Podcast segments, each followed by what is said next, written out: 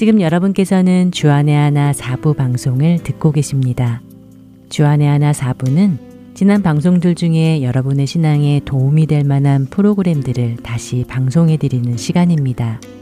먼저 7월부터 9월까지는 2014년 7월부터 12월까지 방송된 아나크리노와 2014년 1월부터 3월까지 방송된 찬양의 말씀 속으로 그리고 2015년 10월부터 12월까지 방송된 Power of Gospel이 준비되어 있습니다.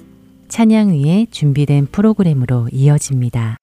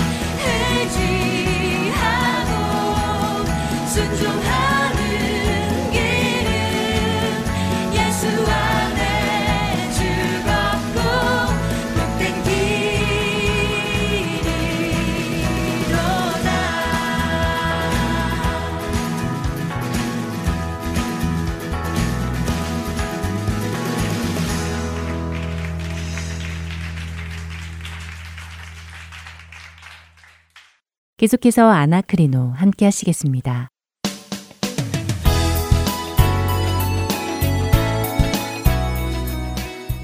여러분 안녕하세요. 아나크리노 진행의 최강덕입니다. 안녕하십니까 강승규입니다. 네, 함께 성경을 상고하는 프로그램 아나크리노 마태복음 18장 20절 말씀 두세 사람이 내 이름으로 모인 곳에는 나도 그들 중에 있느니라 라는 말씀으로 세 번째 상고의 시간을 갖게 되었는데요. 네. 이렇게 함께 말씀을 상고해 보니까요. 네. 그한 구절만 보는 것이 아니라는 것을 알게 되었어요. 그렇죠. 성경의 앞 앞뒤, 좌우를 다 살펴보게 되죠. 네. 이렇게 앞뒤로 살펴보며 그동안 생각하지 못했던 많은 것을 보게 되었습니다. 네, 뭐 특별히 많은 지식이나 정보가 필요한 것도 아니었습니다. 그렇죠. 네. 그냥 천천히 성경을 생각하며 읽어 나가면 우리의 선생님이 되시는 성령님께서 우리에게 지혜를 주시고요. 또 눈을 밝혀 주셔서 말씀을 알아듣게 해 주시지요. 네, 저도 이번에 그런 경험을 했어요. 예, 이 아나크리노 시간은 여러분과 함께 성경을 상고해 보는 시간 이기도 하지만요. 그 목적은 여러분께서 앞으로도 매일의 삶에서 성경을 성령님의 인도하심에 따라 상고하실 수 있는 훈련을 하는 시간입니다. 네. 함께 여러 번 하다 보시면요. 스스로 하실 수 있게 되실 것입니다. 네, 정말 기대가 됩니다. 네. 이제 빨리 마태복음 18장으로 들어가 볼까요? 혹시 또 시간이 모자라서요. 못 마치게 되면 너무 아쉬울 것 같아요. 그렇게 하죠. 지난 네. 시간 동안 우리는 예수님께서 지금 마태복음 17장 끝에서부터 18장 14절까지 믿는 자 중에 작은 자 하나라도 실족해 해서는 안 된다는 말씀을 하고 계시다는 것을 알아보았습니다. 네, 언뜻 보기에는 네. 예수님께서 하신 말씀들이 어린아이와 같은 믿음, 실족해 하는 자에게 화가 있을 것, 예. 또 나를 죄짓게 하는 신체 부위들을 찍어 내버리라는 것, 네. 그리고 잃어버린 양을 찾는 기쁨 등다 따로따로의 주제 같지만요.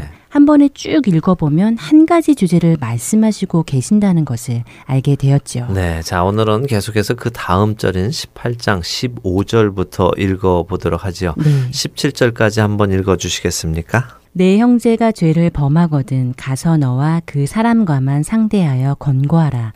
만일 들으면 내가 내 형제를 얻은 것이요.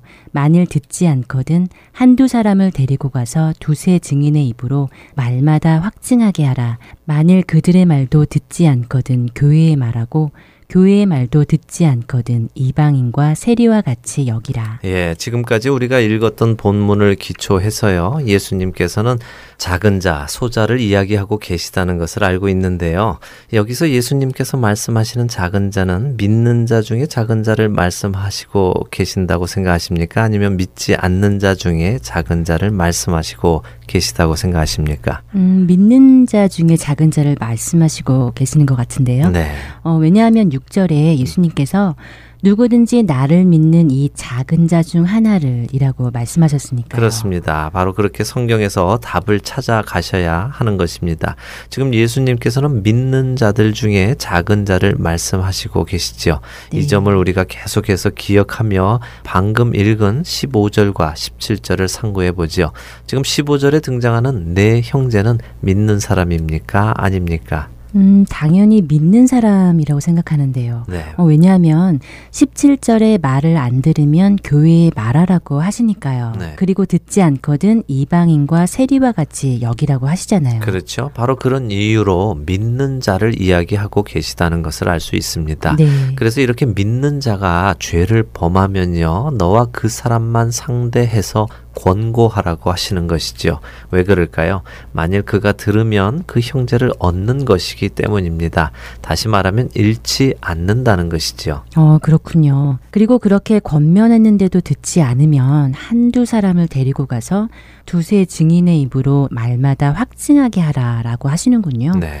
이 말씀은 두세 사람이 함께 권면하라는 말씀이시네요. 예, 이 말씀은 신명기 19장의 말씀을 예수님께서 다시 말씀하시는 것이라고 볼 수 있는데요. 네. 신명기 19장에는 위증하지 않도록 하기 위해서 항상 증인을 두세 명 놓도록 하나님께서 요구하시는 부분이 나옵니다. 음. 신명기 19장 15절입니다. 사람의 모든 악에 관하여 또한 모든 죄에 관하여는 한 증인으로만 정할 것이 아니요 두 증인의 입으로나 또는 세 증인의 입으로 그 사건을 확정할 것이며라고 말씀하시지요. 어, 그러니까 두세 사람의 증인이 함께 가서 지금 형제가 하고 있는 것이 죄라는 것을 입증해 주라는 것이군요. 맞습니다. 어떤 한 특정한 사람만 죄라고 생각하는 것이 아니라 지금 형제가 하고 있는 일이 하나님 앞에서 죄인 것이 확실하다는 것을 알려주라는 말씀이지요. 네. 그래도 듣지 않으면 교회에 이야기하라는 것이고요. 이것을 다른 말로 하면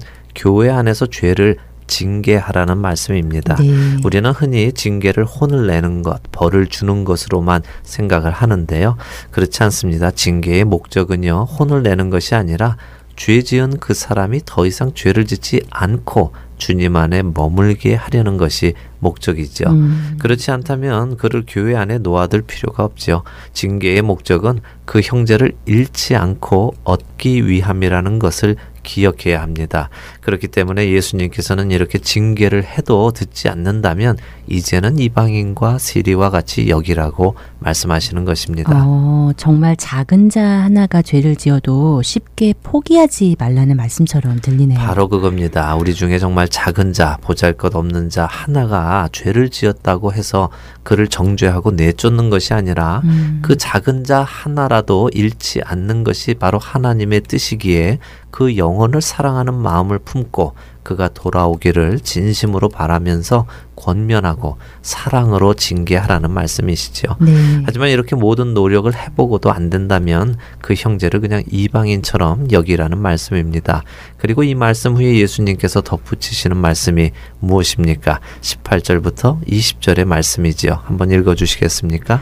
진실로 너희에게 이르노니 무엇이든지 너희가 땅에서 매면 하늘에서도 매일 것이요 무엇이든지 땅에서 불면 하늘에서도 풀리리라.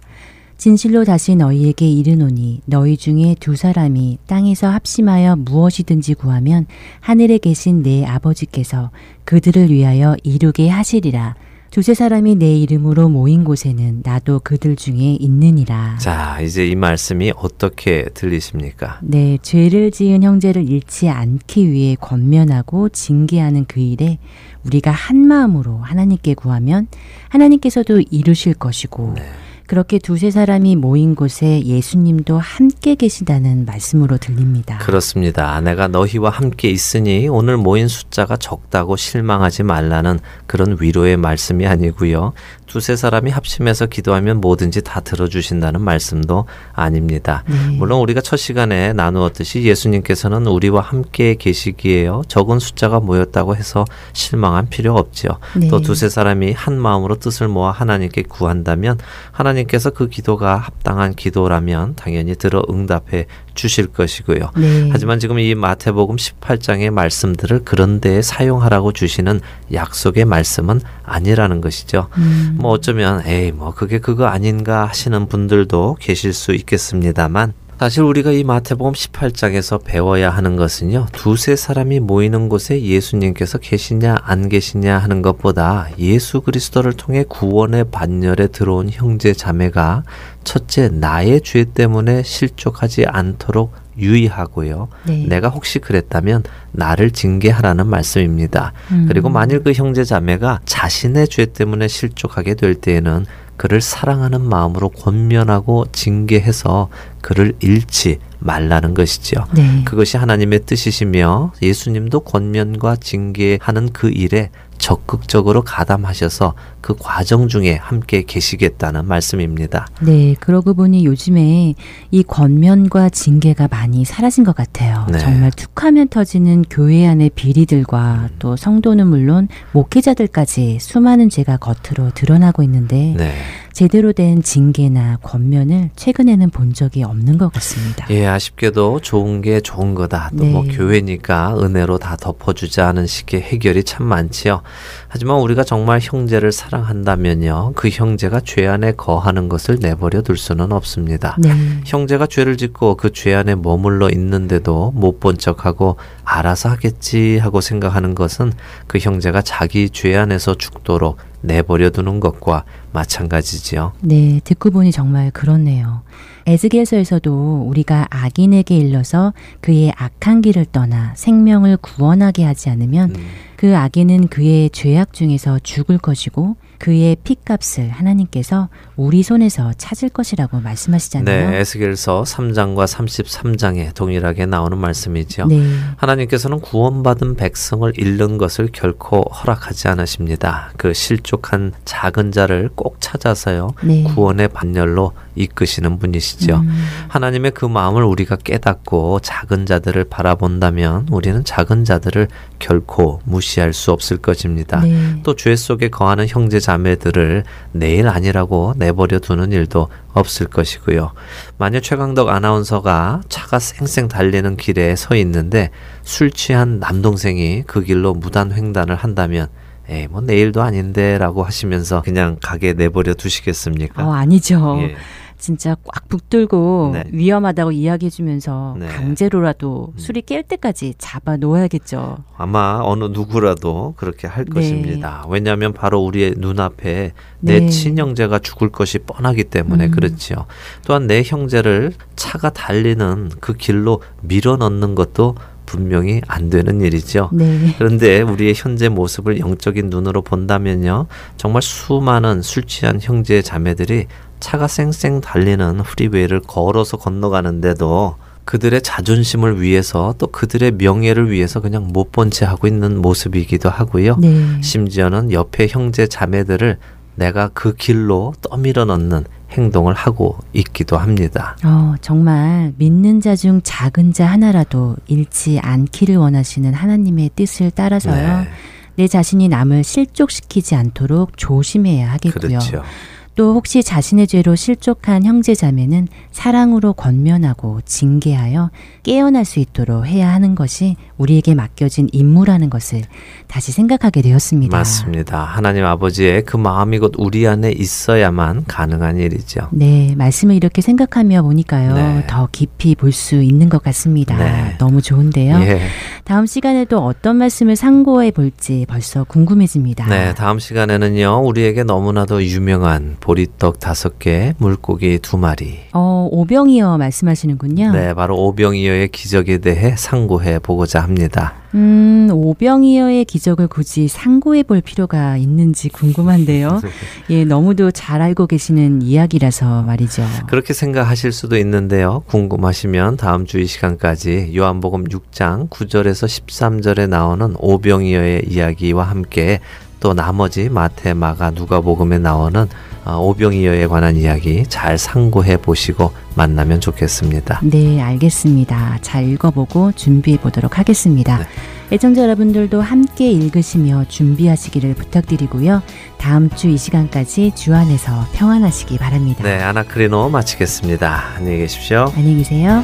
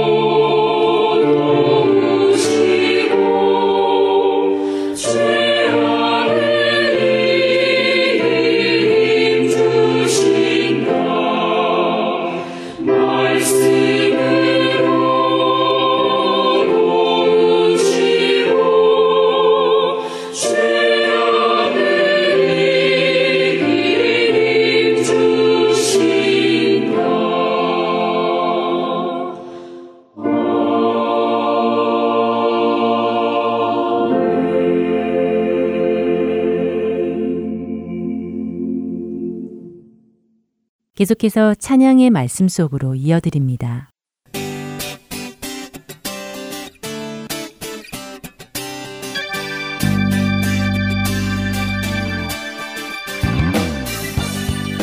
애청자 여러분 안녕하세요. 찬양의 말씀 속으로 박윤규입니다. 만일 오늘 여러분들이 예수님을 만난다면 여러분들은 어떤 반응을 보이실 것 같나요? 음, 예수님께서 정말 여러분의 눈앞에 여러분의 눈을 바라보며 서 계시다면요. 그런 상상을 해보셨나요? 저는 이런 상상을 하면 어, 제 마음은 너무 기뻐 가슴이 터질 것만 같지만 한편으로는 예수님의 그 영광과 거룩함 앞에 저절로 무릎이 꿇려지고 얼굴을 땅에 대고 예수님의 얼굴을 바라보지도 못할 것 같습니다. 예수님을 만나는 그때를 상상하는 영어 찬양곡이 한 곡 있어서 오늘 여러분들과 함께 나눠보려 합니다. 여러분들도 잘 알고 계시는 I Can Only Imagine이라는 곡인데요. 잠시 찬양을 들어보신 후에 이야기 계속 나누겠습니다.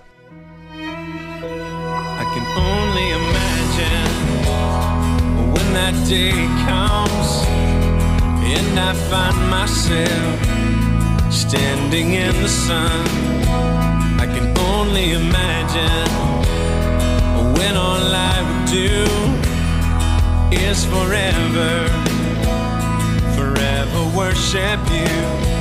I can only imagine, yeah. I can only imagine.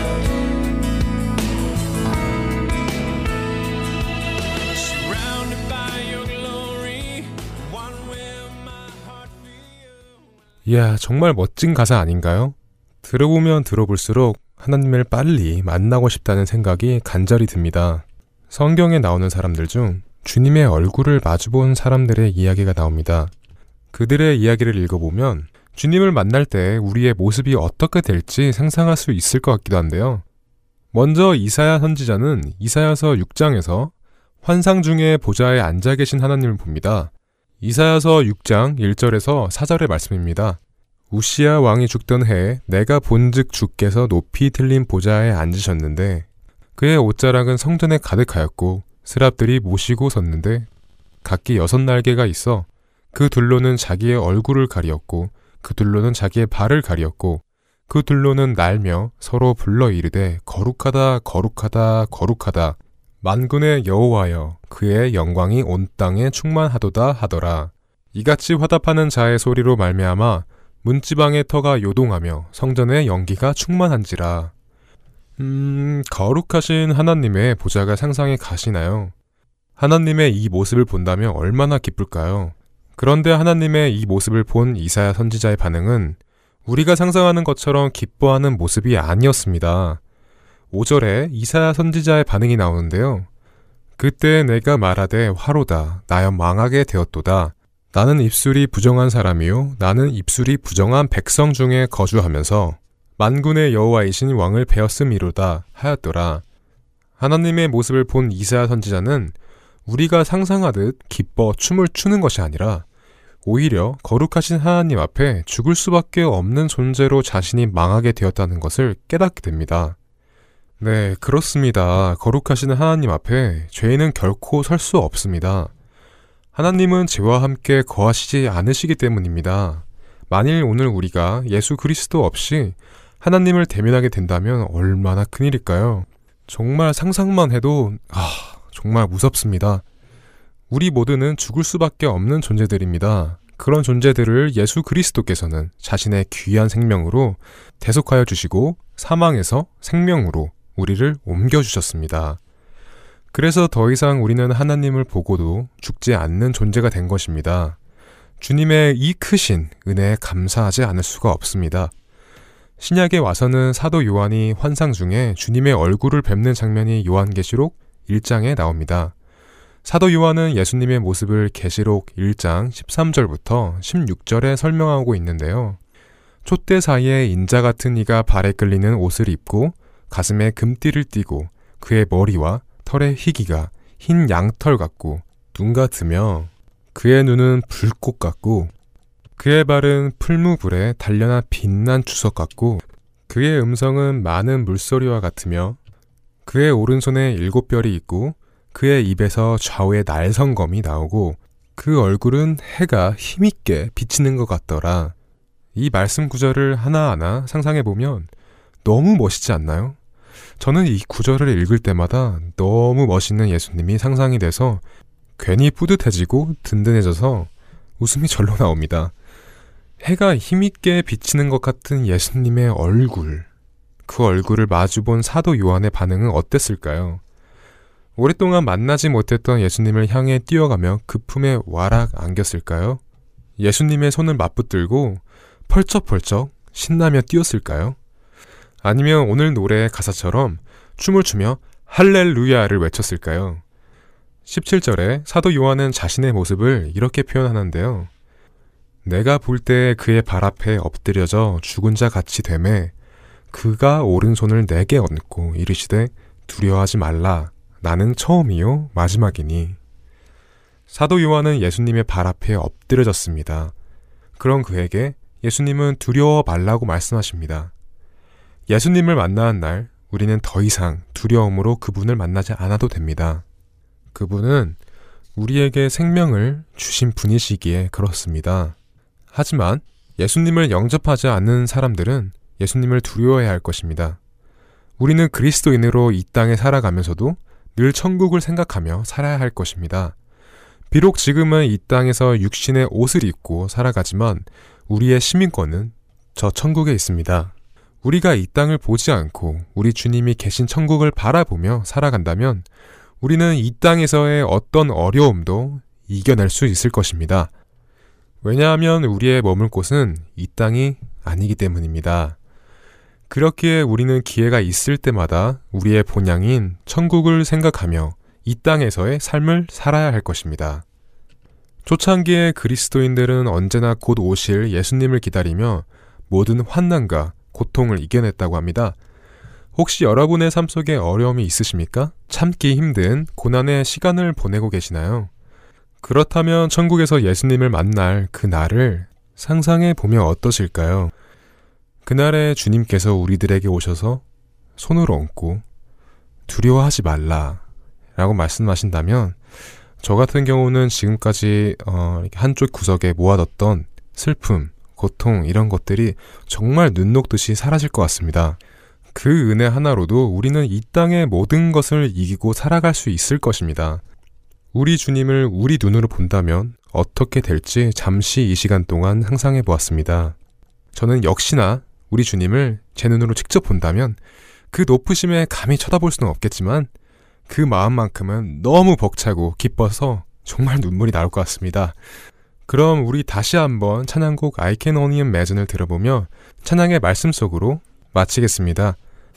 애청자 여러분 안녕히 계세요 라고 하기 전에 오늘도 내일도 항상 주님만을 영원히 찬양하는 우리 모두가 되길 기도합니다. 애청자 여러분 안녕히 계세요.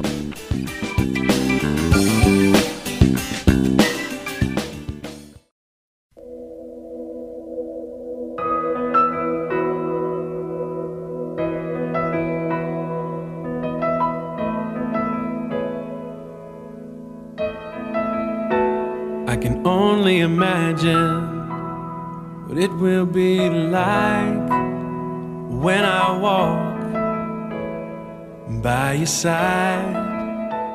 I can only imagine what my eyes will see when your face is before me. I can only imagine.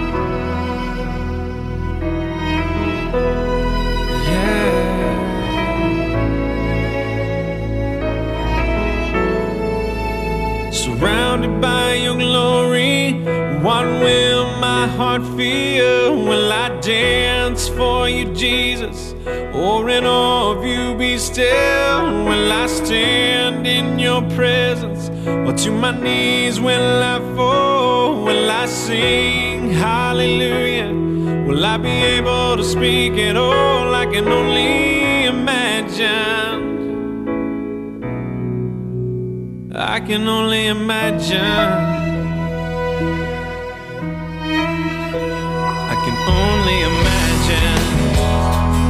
That day comes And I find myself standing in the sun. I can only imagine when all I would do is forever, forever worship you. I can only imagine, yeah. I can only imagine.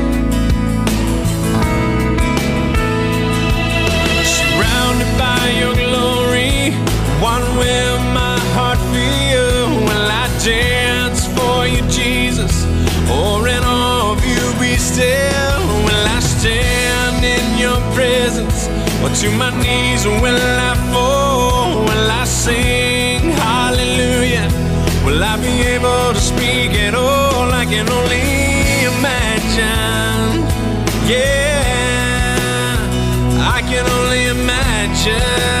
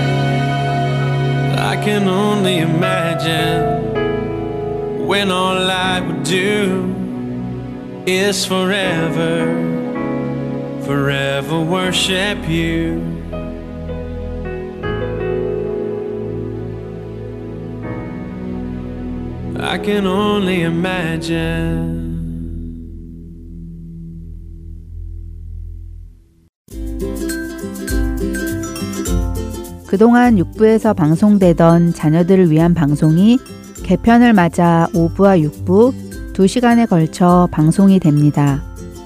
5부에서는 한국어로, 6부에서는 같은 내용이 영어로 진행됩니다. 5부는 자녀들을 두신 부모님께서 들으시고 6부는 자녀들에게 들려주세요. 또한 영어로만 준비된 주안의 하나 6부를 이제는 타민족 자녀들에게도 자신있게 권해주실 수 있습니다. 방송 CD가 필요하신 분들은 하트앤서울 복음방송 전화번호 602-866-8999로 문의하시면 보내드리겠습니다. 우리 부모님들과 자녀들이 주 안에서 더욱 신실하게 성장해 나갈 것을 믿습니다.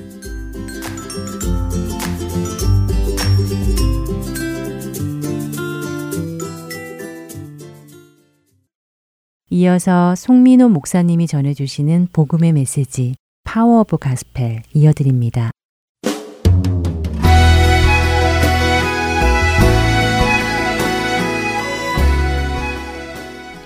복음방송 애청자 여러분 반갑습니다. 지난주까지 3주에 걸쳐서 우리는 죄에 대해서 말씀을 나누었습니다. 에베소서 2장 1절 말씀을 보면 우리 모두는 허물과 죄로 죽었던 존재입니다. 여기서 죽었다는 말의 의미는 생명의 근원이신 하나님을 떠난 상태에서 아무리 애를 써도 결국에는 저주와 절망밖에 남지 않는 것이 우리의 인생이라는 그런 말씀입니다. 그리고 계속해서 2절과 3절 말씀을 보면 우리에게 이렇게 말씀하십니다. 그 때에 너희는 그 가운데서 행하여 이 세상 풍조를 따르고 공중의 권세 잡은 자를 따랐으니 곧 지금 불순종의 아들들 가운데서 역사하는 영이라.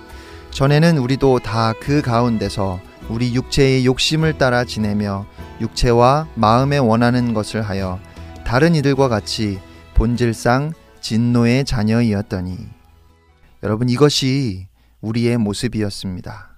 타락한 심령 때문에 하나님 앞에서 죽은 자와 같았을 뿐 아니라 하나님의 진노 아래 있었습니다. 사도 바울은 이러한 인간의 절망적인 상태를 로마서 3장 23절에서 이렇게 선언했습니다. 모든 사람이 죄를 범하였음에 하나님의 영광에 이르지 못하더니 20세기 최고의 복음주의 지성으로 불리는 존 스토트 목사님은 이 말씀에서 하나님의 영광에 대해서 이렇게 설명했습니다. 하나님의 영광은 달리 말하면 하나님의 완전하심입니다. 조금의 모자람도, 조금의 허물도, 조금의 어두움도 용납될 수 없는 완전히 거룩하시고 의로우신 하나님 앞에 어느 누가 설 수 있겠습니까? 누구도 하나님의 영광, 하나님의 완전하심에 이룰 수 없습니다. 그 누구도 하나님의 마음에 들 수 없다는 말이지요. 그런데 이어서 로마서 3장 24절에 이렇게 말씀하십니다. 그리스도 예수 안에 있는 속량으로 말미암아 하나님의 은혜로 값없이 의롭다 하심을 얻은 자 되었느니라. 하나님께서 그리스도 예수 안에 있는 구속을 통해 은혜로 값없이 의롭다고 선언하신다고 말씀합니다. 그런데 여기에 아주 큰 문제가 있습니다. 우리는 모두 다 죄인인데 실수와 허물이 많은데 그래서 하나님의 영광에 이를 수 없는데 그런데 어떻게 하나님께서 그런 우리를 용서하시고 의롭다 하실 수 있을까요? 시편 5편 4절로 6절 말씀을 제가 읽어 드리겠습니다. 주는 죄악을 기뻐하는 신이 아니시니 악이 주와 함께 머물지 못하며 오만한 자들이 주의 목전에 서지 못하리이다. 주는 모든 행악자를 미워하시며 거짓말하는 자들을 멸망시키시리이다. 여호와께서는 피 흘리기를 즐기는 자와 속이는 자를 싫어하시나이다. 하나님이 어떤 분이라고 말씀하시지요? 악을 기뻐하지 아니하시고 악인이 주와 함께 머물지 못하며 자랑하는 자들은 주님 앞에 설 수 없고 거짓말하는 사람들을 멸망시키시는 하나님이십니다. 악을 행하는 모든 사람들, 다른 사람의 피를 흘리고 속이는 사람들을 미워하시는 하나님이십니다. 어떤 사람들은 하나님은 사랑이시기 때문에 우리를 미워하실 수 없다고 말합니다. 그러나 그렇지가 않습니다. 하나님은 사랑이시기 때문에 미워하십니다. 여러분, 홀로코스트 아시죠? 2차 세계대전 중에 독일의 나치스가 수백만의 유대인을 인종 청소라는 명목으로 학살했습니다. 여러분 요즘 한국에 묻지마 살인이라는 말이 있습니다. 들어보셨나요? 사람을 죽였는데 이유가 없다는 겁니다.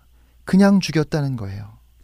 또 요즘 미국에서는 무작위로 무차별적으로 사람을 향해 총을 난사하는 사건이 끊이지 않고 있습니다.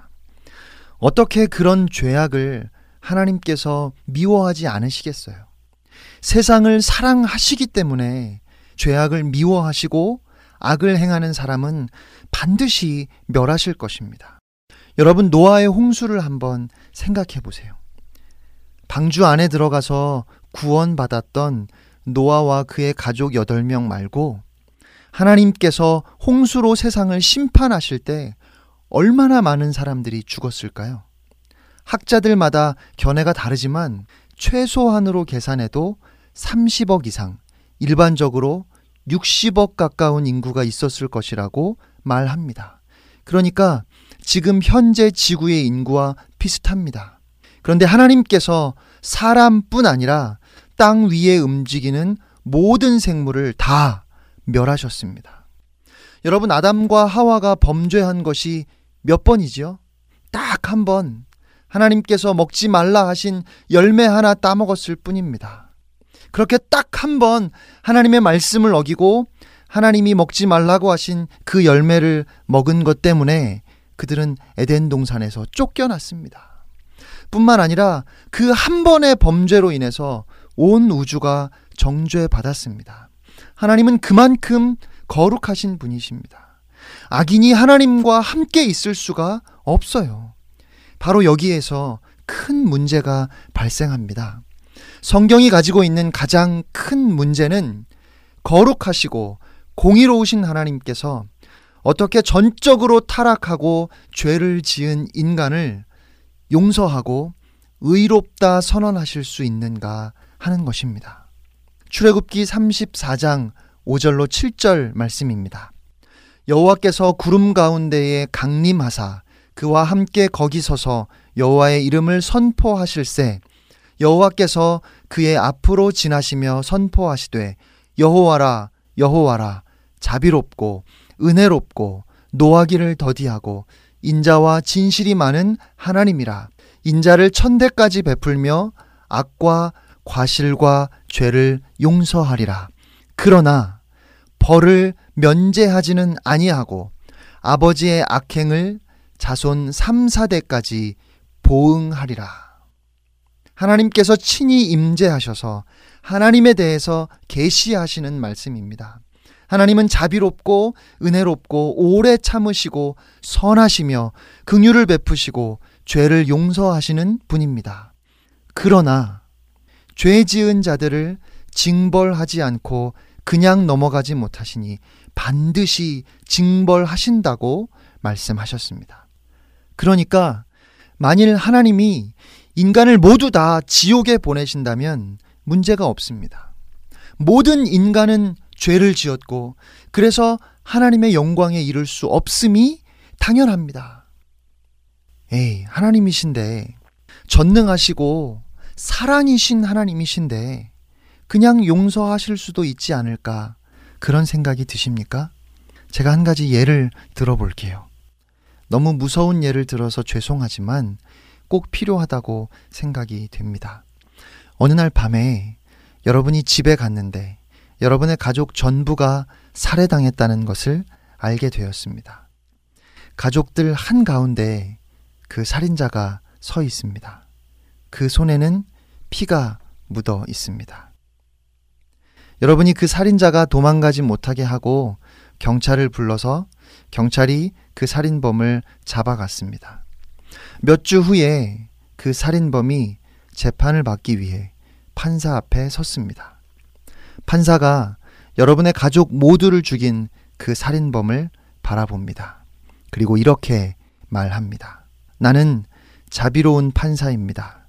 나는 긍휼이 풍성한 판사입니다. 나는 노하기를 더디하는 판사입니다. 나는 용서하는 것을 기뻐합니다. 그러므로 나는 이 살인범의 죄를 용서하고 자유롭게 풀어주겠습니다. 여러분은 이 판사에 대해서 뭐라고 말하시겠습니까? 모든 사람들이 뭐라고 할까요? 훌륭하고 자비로운 판사라고 그에게 찬사를 보낼까요? 아니요. 사람들은 이 판사가 타락하고 부패했다고 말할 것입니다. 정의롭지 않다고 할 것입니다. 살인죄는 너무 크고 심각한가요? 그러면 도둑이나 사기꾼은 어떻습니까? 여러분의 재산을 모두 다 털어간 도둑이나 사기꾼에 대해서 판사가 그냥 용서하고 자유롭게 풀어준다면 그래도 괜찮겠습니까? 아니요. 아무리 작은 죄라도 그 죄를 그냥 용서할 수는 없습니다. 그렇게 하는 것에 대해서 누구도 정의롭다 말하지 않을 것입니다. 그런데 시편 32편 1절 말씀 제가 읽어 드리겠습니다. 허물의 사함을 받고 자신의 죄가 가려진 자는 복이 있도다. 여러분, 허물의 사함을 받고 자신의 죄가 가려졌다. 이것은 타락한 경찰이나 판사가 하는 일 아닌가요? 죄를 가려주는 것, 사면하는 것. 그것은 명백한 불의가 아닙니까? 도대체 어떻게 하나님께서 죄인을 용서하실 수 있습니까? 어떻게 악인을 의롭다 하실 수 있습니까? 어떻게 악인과 함께 하시며 그 악인을 친구라고 부르실 수 있겠습니까? 만일 하나님이 의로우신 분이시라면 하나님은 절대로 우리를 용서하실 수 없습니다. 이 문제에 대해서 로마서 3장 25절에 이렇게 말씀합니다. 이 예수를 하나님이 그의 피로써 믿음으로 말미암는 화목 제물로 세우셨으니 이는 하나님께서 길이 참으시는 중에 전에 지은 죄를 간과하심으로 자기의 의로우심을 나타내려 하심이니 하나님께서 길이 참으시는 오래 참으시는 중에라는 이 말씀은 이런 뜻입니다. 하나님께서 사람을 만드셨습니다. 그리고 너는 이 동산의 각종 나무의 열매를 마음대로 먹을 수 있다. 그러나 선과 악을 알게 하는 나무의 열매는 먹지 말아라. 그것을 먹는 날에는 네가 반드시 죽을 것이다. 하나님께서 그렇게 말씀하셨습니다. 그런데 사람은 하나님께서 금하신 나무의 열매를 따 먹었습니다. 그렇게 죄를 지었고 타락했습니다. 사람은 바로 그 순간에 죽어야만 했습니다. 그런데 하나님께서는 완전한 공의를 그 순간에 즉시 보이시지 않으셨습니다. 하나님께서 참으시며 자비를 나타내셨고 오히려 구원의 약속을 주셨습니다. 다시 노아를 한번 생각해 보시기 바랍니다. 하나님께서 홍수를 통해서 온 세상을 심판하셨습니다. 그런데 여기에 신학적인 문제가 있습니다. 하나님께서 노아 역시 심판하셨어야 합니다. 노아는 죄인이었습니다. 노아의 가족들도 다 죄인들이었습니다. 그런데 하나님께서 노아를 살려주셨습니다. 하나님께서 참으시며 자비를 베푸셨습니다. 즉각적인 하나님의 공의를 시행하지 않으셨습니다. 하나님이 아브라함을 부르셨습니다. 아브라함 그 역시 죄인입니다. 그런데 하나님께서 그를 친구라고 부르셨습니다. 하나님은 그의 자비하심 가운데 그에게 복을 주셨습니다. 사실 하나님은 아브라함을 벌하셨어야 합니다. 그런데 오히려 그에게 자비를 나타내셨습니다. 하나님께서 이스라엘 민족을 부르셨습니다.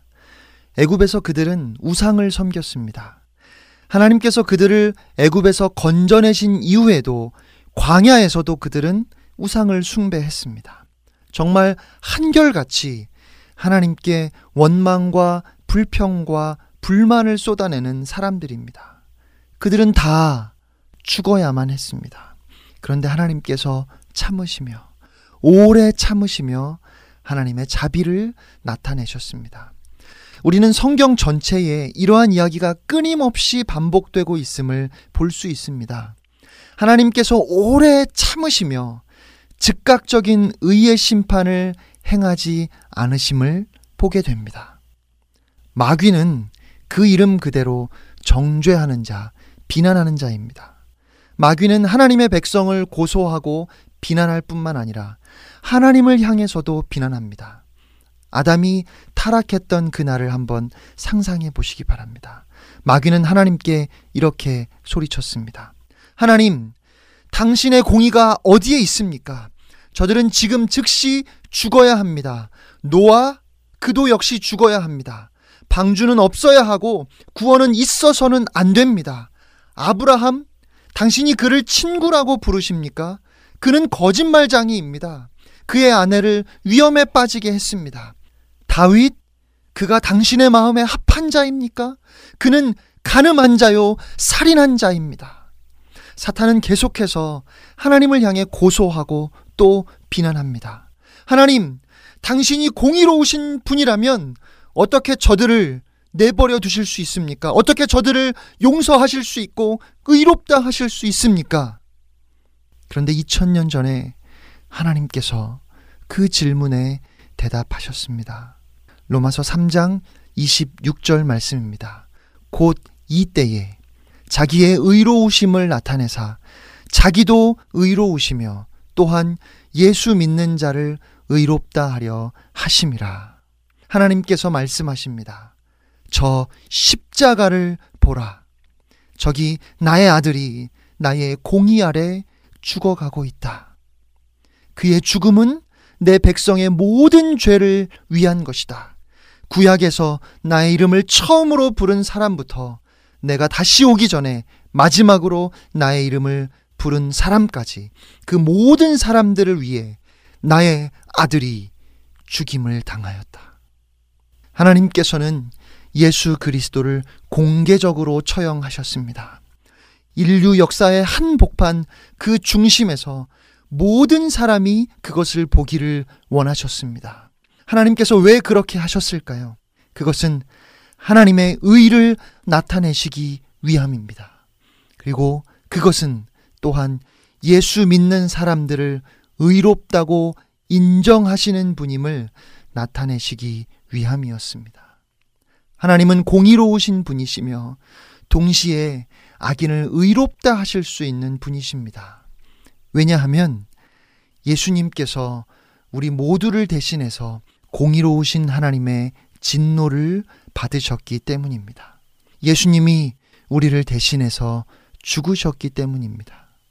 하나님께서 예수 그리스도를 속죄 제물로 내어 주셨고 그 예수의 피를 믿을 때 우리는 의롭다 하심을 받습니다. 바로 이것이 복음입니다. 마태복음 27장 45절 46절 말씀입니다. 제 6시로부터 온 땅에 어둠이 임하여 제 9시까지 계속되더니 제 9시쯤에 예수께서 크게 소리질러 이르시되 엘리 엘리 라마 사박다니 하시니 이는 곧 나의 하나님 나의 하나님 어찌하여 나를 버리셨나이까 하는 뜻이라. 온 땅이 어둠으로 뒤덮이고 예수님께서 크게 부르짖으셨습니다. 엘리 엘리 라마 사박다니 나의 하나님 나의 하나님 어찌하여 나를 버리셨습니까? 그런데 복음서를 가만히 살펴보면 예수님은 단 한 번도 하나님을 하나님이라고 부르신 적이 없어요. 항상 아바 아버지라고 부르셨습니다. 그런데 바로 이때 유일하게 예수님께서 나의 하나님이라고 부르십니다. 왜 예수님께서 아버지가 아닌 나의 하나님이라고 부르셨을까요? 그 이유는 예수님께서 아들이 아니라 죄인인 우리를 대신해서 우리 모두를 대표해서 말씀하셨기 때문입니다. 십자가에서 주님이 우리의 모든 죄를 짊어진 속죄 제물이 되셨습니다. 그리고 어찌하여 나를 버리셨습니까? 라고 크게 부르짖으셨습니다. 하나님께서 예수님을 버리셨다는 것을 알게 하시려고 소리 지르셨습니다. 하나님은 우리의 죄로 인한 하나님의 진노를 예수님께 쏟으셨습니다. 그렇게 예수님을 우리 대신 버리셨습니다. 그렇게 예수님을 우리 대신 벌하셨습니다. 왜냐하면 우리를 사랑하셨기 때문입니다. 이제 그 모든 하나님의 진노를 다 감당하시고 우리의 모든 죄값을 치르시고 예수님께서 말씀하셨습니다. 모든 죄값을 치르셨기 때문에 다시 아들로서 아버지를 부르십니다. 아버지, 아버지의 손에 나의 영혼을 맡깁니다. 그리고 예수님은 선언하셨습니다. 다 이루었다. 영어 성경을 보면 it is finished 이렇게 되어 있습니다. 다 끝났다고 하셨습니다.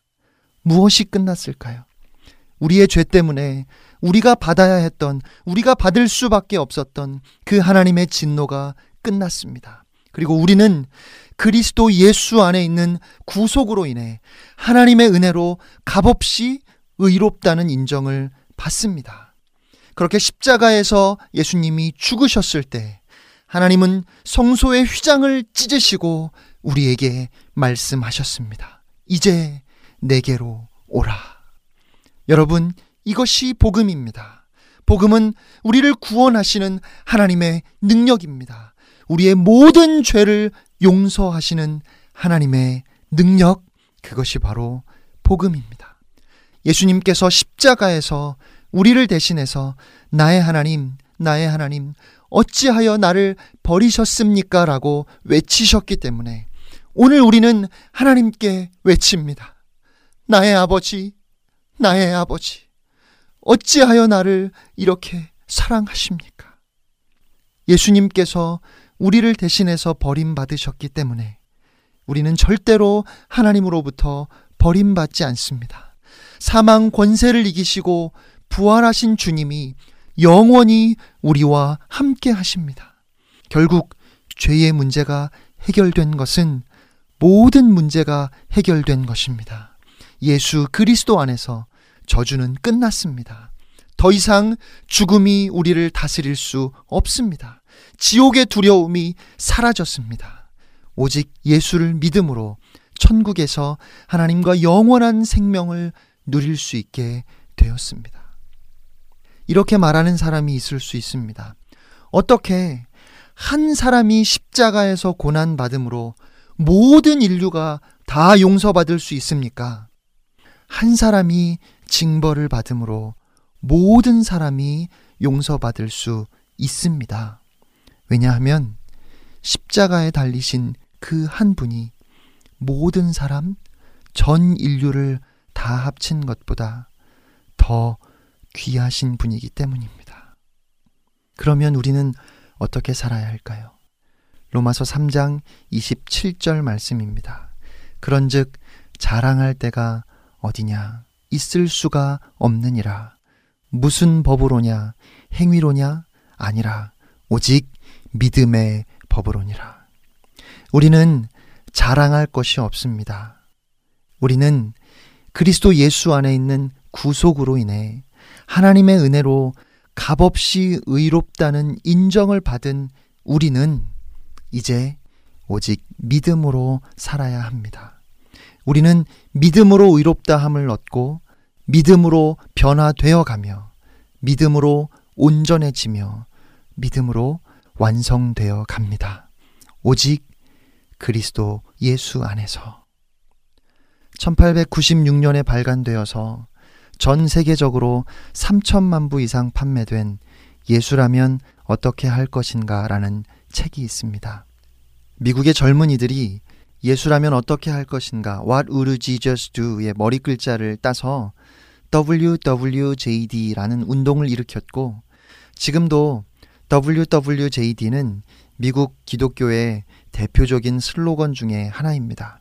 그런데 우리가 살면서 던져야 할 본질적인 질문은 WWJD가 아닙니다. 우리가 생각해야 하는 것은 What would Jesus do? 예수라면 어떻게 할 것인가가 아닙니다.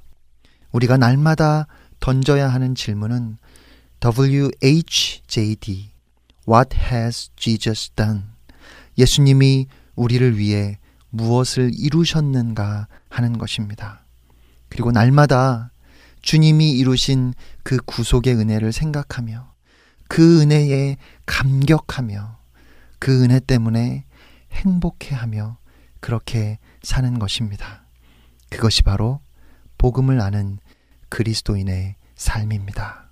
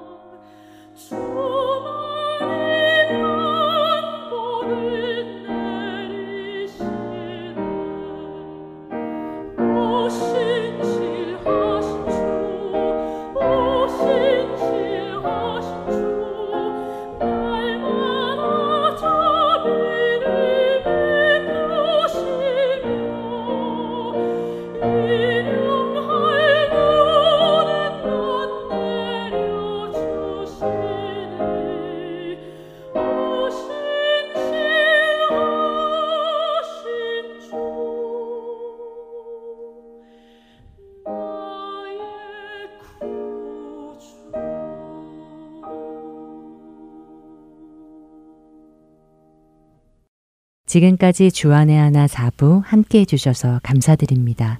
계속해서 주안의 하나 5부로 이어드립니다.